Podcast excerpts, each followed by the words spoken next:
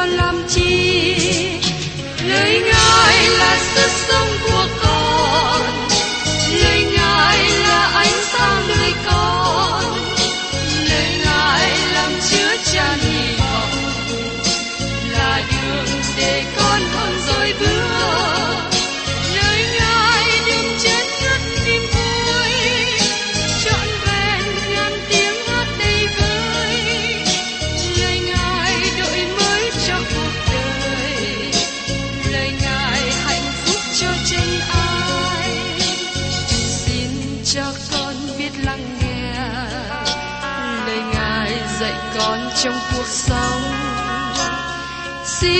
cho con biết lắng nghe.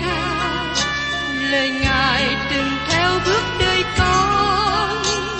Xin cho con biết sẵn sàng chờ đợi và vẫn nghe theo chúa.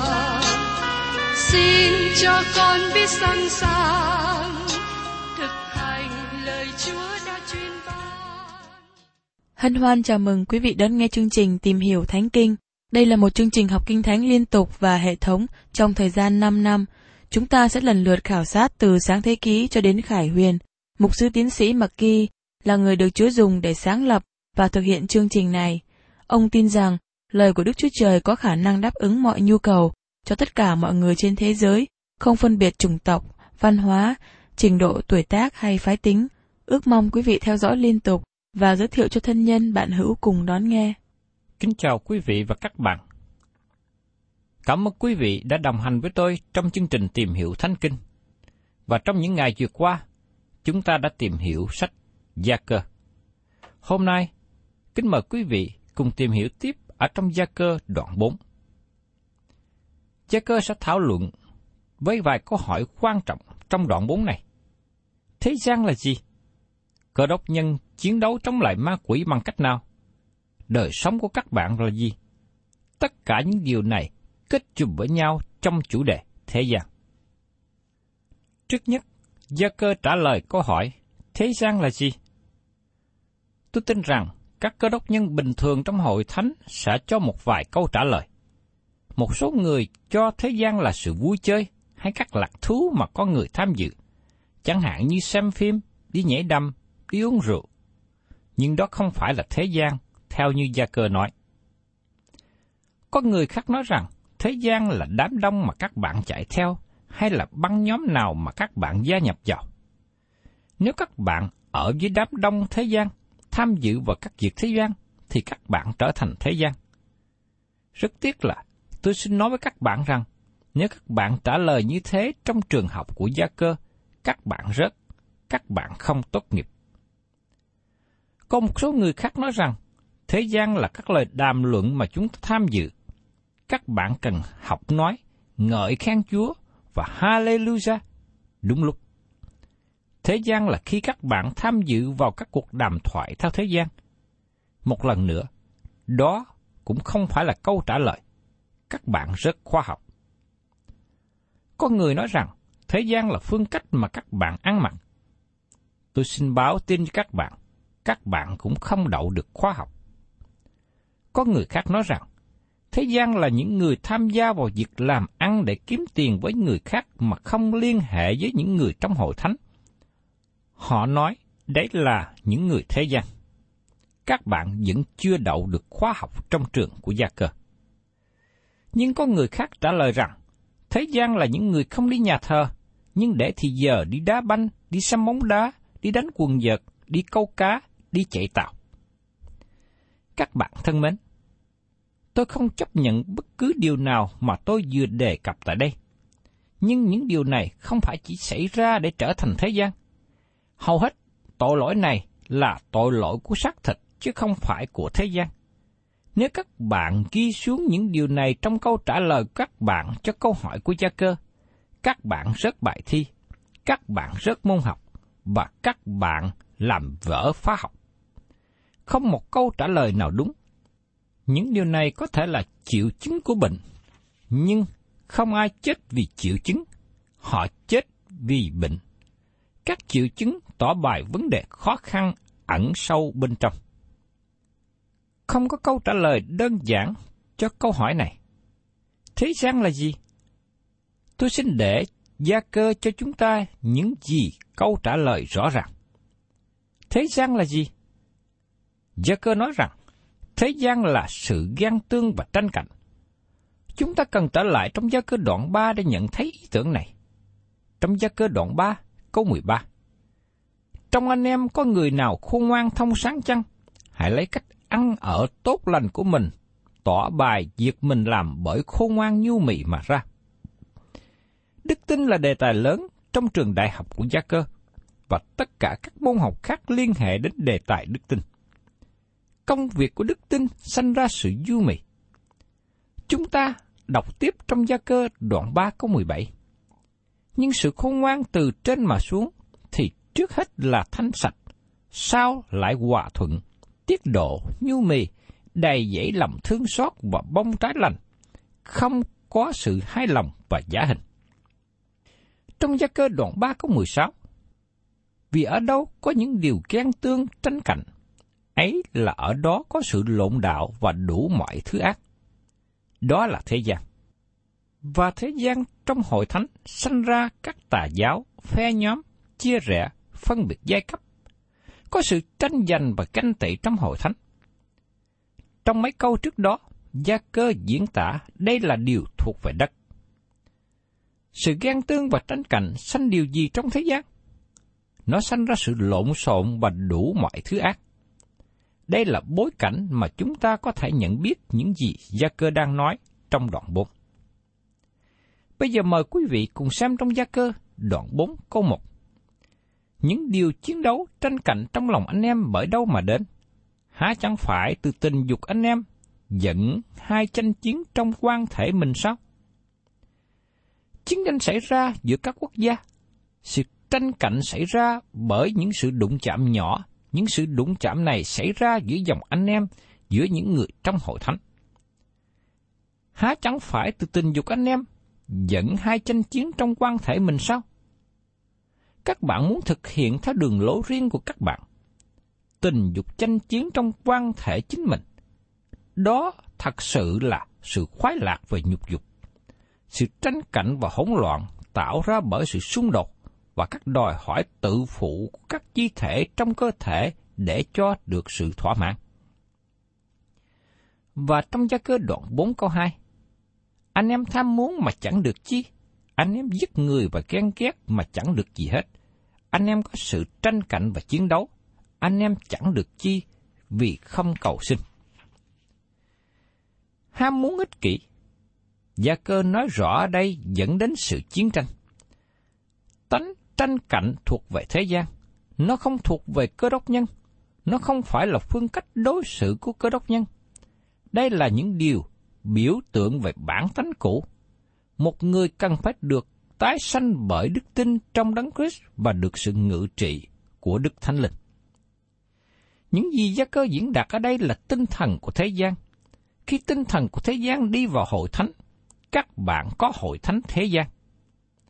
Các bạn thân mến, các bạn có nghĩ thật là tệ khi xảy ra chiến trận bên ngoài không? Các bạn có nghĩ thật tệ khi chiến tranh xảy ra tại Iraq không? Nó rất tệ, nhưng bên trong của một số hội thánh và bên trong lòng của một số các nhân cũng rất tệ. Trong công việc thương mại ở thế gian, người ta cắn xé, cấu xé, tranh giành lẫn nhau. Đấy là hình ảnh của thế gian. Trong các đảng phái chính trị có sự chia rẽ, một nhóm này chống lại nhóm khác. Trong việc làm ăn đầu tư, người giàu chèn ép người lao động nghèo. Trong xã hội, người ta đạp trên người khác để cố gắng trèo lên bậc cao hơn. Những người láng giềng không tiếp xúc nói chuyện với nhau. Trong gia đình có sự cãi cọ, anh em chống nghịch với nhau. Khi tinh thần thế gian vào trong hội thánh, hội thánh bị trở nên thế tục. Đây là điều mà chúng ta cần phải cẩn thận và đề phòng. Gia cơ nói rằng, anh em chẳng được chi vì không cầu xin. Lòng mong muốn của chúng ta cần đem trình lên với Chúa trong sự cầu nguyện. Những mong ước này có thể được thỏa đáp hay bị từ chối hay được sửa đổi. Sau đó, chúng ta cần chấp nhận sự trả lời của Ngài. Thuốc chữa bệnh cho thế gian là gì? Đó là sự cầu nguyện. Đó là đức tin trong Đức Chúa Trời. Sứ đồ Giăng nói ở trong thời gian thứ nhất đoạn 5 câu 4, Vì hễ sự gì sanh bởi Đức Chúa Trời thì thắng hơn thế gian, và sự thắng hơn thế gian ấy là đức tin của chúng ta. Chúng ta tin cậy hoàn toàn vào Đức Chúa Trời về sự trả lời của Ngài. Chúng ta cần đến với Ngài trong sự cầu nguyện và trình dân cho Ngài tất cả những gì có trong lòng. Khi các bạn thấy có tranh cạnh và ghen tương trong lòng các bạn, hãy nói những điều đó với Chúa. Nhiều người trong chúng ta đến với Chúa Trời để nói về điều tốt của chính mình như thế nào. Và bởi vì chúng ta nghĩ rằng chúng ta là người tốt, đã đi học trường Chúa Nhật khi còn là thanh thiếu niên. Chúng ta nghĩ rằng chúng ta sẽ được ban cho kẹo làm phần thưởng. Các bạn thân mến, chúng ta cần tránh thực tế về đời sống của chính mình. Tôi xin mời các bạn cùng suy xét đến lời viết của một thánh đồ lớn, ông Phil Lennon. Hãy nói với Đức Chúa Trời tất cả những gì có trong các bạn, như một người phơi bày lòng mình ra với một người bạn thân cả sự vui mừng và đau đớn. Xin hãy nói với Chúa sự khó khăn để Ngài có thể an ủi các bạn. Xin hãy nói với Chúa sự vui mừng của các bạn để Ngài có thể tỉnh thức các bạn. Xin hãy nói với Chúa những điều mà các bạn không thích để Ngài có thể giúp các bạn đắc thắng. Xin hãy nói với Chúa sự cám dỗ của các bạn để Ngài có thể bảo vệ các bạn. Xin hãy chỉ cho Ngài vết thương trong lòng để Ngài có thể chữa cho lành. Hãy phơi bày sự lãnh đạm, làm điều tốt, việc làm xí đồi, sự biến đổi của các bạn. Xin hãy nói với Ngài tình yêu ích kỷ và sự đối xử không công bằng với người khác. Hãy nói với Ngài sự cố gắng hư không của các bạn khi trở nên không thành thật, giả dối với chính mình và với người khác. Nếu các bạn tuôn đổ tất cả những sự yếu đuối, nhu cầu, khó khăn của các bạn, các bạn không thiếu lời để nói. Các bạn sẽ không thấy vơi cạn với đề tài này nó được tiếp tục và được trở nên mới. Người nói chuyện với nhau mà không có sự giấu kín, họ không bao giờ cản lời đối thoại. Nếu họ không cân nhắc lời nói, thì họ không có điều gì để giữ lại, cũng như không tìm kiếm sự soi bói. Họ nói ra tất cả những gì trong lòng, không cần suy nghĩ những gì họ nghĩ. Họ được phước hạnh trong sự giao thông với Đức Chúa Trời. Thưa các bạn, có một thời gian tôi bị bệnh sưng gan và phải nghỉ ngơi một thời gian để điều trị. Tôi thấy đó là lúc mà tôi có nhiều thì giờ ở nhà với vợ tôi. Chúng tôi nói chuyện với nhau nhiều hơn lúc bận rộn với công việc trước đây. Khi tất cả mọi chuyện trong lòng, mọi ưu tư trong tâm trí được nói ra, chúng tôi hiểu nhau nhiều hơn, thông cảm nhau hơn và yêu thương nhau hơn. Tôi nói với vợ tôi, đây là mối quan hệ mà chúng ta cần có với Đức Chúa Trời. Qua việc học hỏi lời của Đức Chúa Trời và qua việc đọc những lời của Pelanon, tôi đi đến kết luận rằng tôi sẽ nói với Chúa Giêsu mọi điều. Tôi nói với Ngài tất cả mọi điều có trong lòng, trong đời sống của tôi, dầu đó là những điều sai phạm hay là nghi vấn. Chúa biết, Chúa hiểu và Ngài tha thứ tôi. Chỉ có một phương cách để cất bỏ đi sự ganh tị, ghen ghét, tranh cạnh có trong các bạn là đến với Chúa Giêsu. Các bạn không cần đi đến bác sĩ tâm lý học. Ông ta chỉ có thể chuyển đổi sự khó khăn của các bạn từ chỗ này sang chỗ kia. Các bạn cần bỏ đi sự khó khăn này bằng cách đến với Chúa Giêsu và nói với Ngài mọi điều. Gia cơ nói rằng, giải pháp cho các bạn và tôi là cầu nguyện nhưng thường khi chúng ta cầu nguyện cho sự ích kỷ.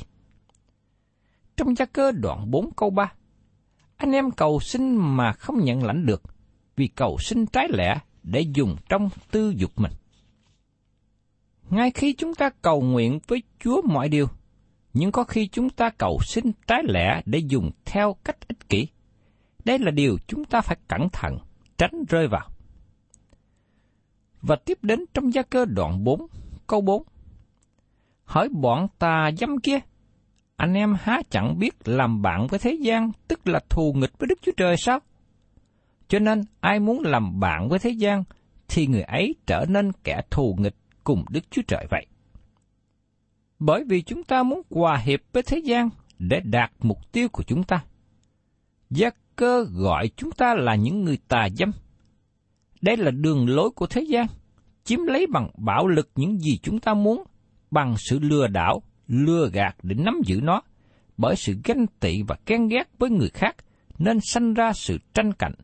Đó là thế gian. Anh em há chẳng biết làm bạn với thế gian tức là thù nghịch với Đức Chúa Trời sao? Tôi không hề gia nhập vào những tổ chức khai hội đoàn khác ở bên ngoài. Tôi được mời tham dự, nhưng tôi không vào. Tôi xin nói cho các bạn lý do tại sao. Tôi đã gặp quá nhiều khó khăn với việc thế gian được mang vào trong hội thánh. Vì thế, tôi không cần gia nhập vào các tổ chức của thế gian thêm nữa. Và trong gia cơ đoạn 4 câu 5, hay là anh em tưởng Kinh Thánh nói cách vô ích sao? Đức Thánh Linh mà Đức Chúa Trời khiến ở trong lòng chúng ta, ham muốn chúng ta đến nỗi ghen tương. Chúng ta đang cố gắng lừa dối chính mình, cho rằng chúng ta là người tốt, dịu ngọt với những người mà chúng ta không có sự ghen tương trong lòng. Tôi có nghe một bà nói với tôi trước đây. Tôi có người chồng tuyệt vời, ông ta không hề ghen tương về tôi. Khi nghe thế, tôi muốn nói với các bạn biết rằng có một điều gì sai nếu một người chồng không ghen tương với vợ. Nếu người chồng yếu vợ, người ấy ghen tương với vợ. Đức Chúa Trời nói rằng, Ngài ghen tương với con cái của Ngài. Nhưng sự ghen tương sai lầm là gì? Chúng ta ghen tương sai lầm khi chúng ta không được bầu vào ban chấp hành hay chúng ta không được nhìn nhận trong hội thánh khi chúng ta nghĩ mình đáng được. Còn sự tranh cạnh gây ra bởi môi lưỡi chúng ta thì sao? Gia cơ nói rằng, giải pháp vấn đề khó khăn này là đến với Chúa Giêsu và nói với Ngài vấn đề khó khăn của chúng ta. Nói với Ngài hết thải mọi điều. Và tiếp đến trong gia cơ đoạn 4 câu 6. Nhưng Ngài lại ban ơn lớn hơn nữa. Vì vậy, Kinh Thánh chấp rằng, Đức Chúa Trời chống cự kẻ kiêu ngạo, nhưng ban ơn cho kẻ khiêm nhường. Tôi đã nói điều này và muốn nói lại lần nữa. Đức Chúa Trời có ân điển tuôn tràn. Các bạn và tôi không biết ân điển lớn lao của Ngài như thế nào. Ngài có ân điển dồi dào.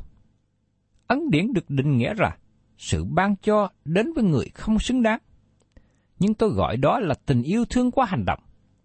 Đức Chúa Trời không cứu chúng ta bởi tình yêu thương, nhưng Đức Chúa Trời ban cho chúng ta con của Ngài là Chúa Giêsu đến thế gian, chết thay và cứu chuộc chúng ta. Đó là ân điển của Ngài. Ngài có rất nhiều ân điển. Các bạn có thể nói rằng, nhưng tôi là người rất sai phạm với nhiều tội lỗi bên trong. Xin các bạn hãy đến với Chúa và nói với Ngài, các bạn đang có sự sai phạm bên trong và cầu xin ân điển của Ngài để đắc thắng được nó. Ngài sẽ ban cho các bạn ân điển. Ngài là đấng hằng sống, đang cầu thai cho các bạn ở bên hữu ngôi của Đức Chúa Trời. Giờ đây, có thể vài người nghi ngờ về sự dư thừa ân điển của Ngài. Tôi xin thưa với các bạn rằng, tất cả thuốc trong thế gian này không thể chữa được bệnh thuốc chữa bệnh cần phải được uống, được dùng. Giống như vậy, Đức Chúa Trời có ân điển và ân điển của Ngài sẵn sàng để ban cho. Đó là trách nhiệm của một người bị chết khác khi có nước tinh khiết ở ngay trước mặt của mình. Người ấy cần phải uống, cần phải tiếp nhận nó, vì nó có thể cứu đời sống của người ấy. Cũng thế, Đức Chúa Trời ban ân điển của Ngài tôi và các bạn muốn có được, chúng ta phải đón nhận. Đức Chúa Trời nói rằng, Ngài chống cự kẻ khiêu ngạo, nhưng ban ơn cho kẻ khiêm nhường. Đây là nơi chứa, ân điển của Đức Chúa Trời phải được mang vào. Nó cần phải được mang vào trong một người khiêm nhường. Và tiếp đến trong gia cơ đoạn 4 câu 7. Vậy hãy phục Đức Chúa Trời, hãy chống trả ma quỷ, thì nó sẽ lánh xa anh em.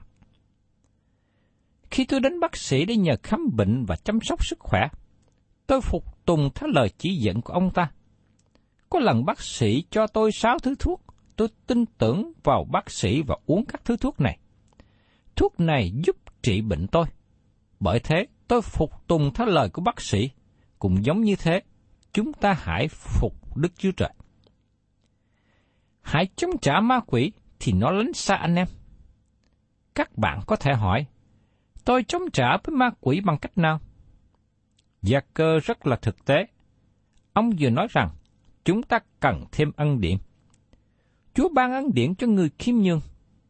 Nói một cách khác, chúng ta không thể đủ khả năng chống lại với ma quỷ bằng sức riêng của mình. Các bạn và tôi bị bao vây bởi quyền lực của ma quỷ. Chúng ta thấy sự cám dỗ đến từ mọi phía. Đức Chúa Trời ban ân điển của Ngài theo nhu cầu, và sự ban cho của Ngài không hề rơi đi. Chúng ta cần đón nhận ân điển của Ngài. Và trong gia cơ đoạn 4 câu 8 nói tiếp. Hãy đến gần Đức Chúa Trời, thì Ngài sẽ đến gần anh em. Hỡi kẻ có tội, hãy lao tay mình. Có ai hay lòng, hãy làm sạch lòng đi. Đức Chúa Trời đến với cửa lòng các bạn, và Ngài không đi xa hơn. Ngài gõ cửa và các bạn cần mở cửa cho Ngài vào. Thưa các bạn, đó là cách Ngài bước vào. Martin Luther kể lại rằng, có lần ông luyện cái bình mực vào ma quỷ. Có người nói rằng đó là một việc kỳ lạ, tức cười. Nhưng không phải thế đâu. Nếu các bạn đang chống lại với ma quỷ, Gia cơ nói cho chúng ta biết rằng phương cách chống lại ma quỷ là đến gần với Đức Chúa Trời. Ma quỷ sẽ lánh xa các bạn bởi vì nó không muốn kết hiệp với Đức Chúa Trời. Ma quỷ sẽ không đến với các bạn trừ khi các bạn xa cách Đức Chúa Trời. Chó sói không khi nào tấn công chiên, khi màu chiên ở cùng bầy và ở với người chăn. Khi chiên ở gần với người chăn thì sẽ được an toàn hơn. Vấn đề trở ngại của chúng ta là sống xa cách Đức Chúa Trời. Và tiếp đến trong gia cơ đoạn 4 câu 9. Hãy cảm biết sự khốn nạn mình, hãy đau thương khóc lóc, hãy đổi cười ra khóc, đổi vui ra buồn. Có một số hoàn cảnh mà nó được gọi là buồn rầu chứ không phải vui vẻ. Tội lỗi không bao giờ được xem nhẹ. Khi tôi nghe một cơ đốc nhân xem nhẹ tội lỗi, người ấy có ý giấu chiếm. Khi nào đó, không có ai nhìn thấy, người ấy sẽ phạm tội. Các bạn không được xem nhà tội lỗi. Các bạn than khóc về tội lỗi của các bạn. Vấn đề trở ngại ngày nay là nhiều cơ đốc nhân không có than khóc về tội lỗi của mình. Và trong gia cơ, đoạn 4, câu 10. Hãy hạ mình xuống trước mặt Đức Chúa Trời, thì Ngài sẽ nhắc anh em lên. Đây là vấn đề trở ngại của chúng ta ngày nay. Chúng ta nghĩ chúng ta là người tài giỏi khôn ngoan. Chúng ta nghĩ chúng ta mạnh mẽ. Chúng ta nghĩ chúng ta có khả năng. Chúng ta nghĩ chúng ta là người tốt. Đức Chúa Trời nói rằng, trong chúng ta không có điều gì tốt, không có điều gì trong chúng ta thu hút được Ngài. Ngài đối với chúng ta bằng đường lối nhân từ, vì thế chúng ta cần đến gần với Ngài. Nếu chúng ta hạ mình xuống, đó là nơi Ngài có thể nhắc chúng ta lên. Ngài sẽ nhắc chúng ta lên. Tôi dò xem một người cấp cứu người gặp nạn chết đuối ở bờ biển. Anh ta đánh người chết đuối một cái, làm cho người ấy sụi lơ. Người cứu cấp này giải thích rằng người chết đuối đang dùng dậy và anh ta không thể giúp đỡ được cho đến lúc người chết đuối này buông tay. Tôi nghĩ, có đôi lúc Đức Chúa Trời cũng đánh chúng ta ngã quỵ, để chúng ta không còn cọ quậy, để sau đó Ngài có thể nắm lấy chúng ta. Thưa các bạn, đó là cách mà đôi khi chúng ta không có nhận biết được. Và xin Chúa cho chúng ta có sự nhu mì hạ mình trước mặt Ngài để được Chúa nâng đỡ chúng ta lên. Thân chào tạm biệt quý vị và xin hẹn tái ngộ cùng quý vị trong chương trình tìm hiểu Thánh Kinh kỳ sau.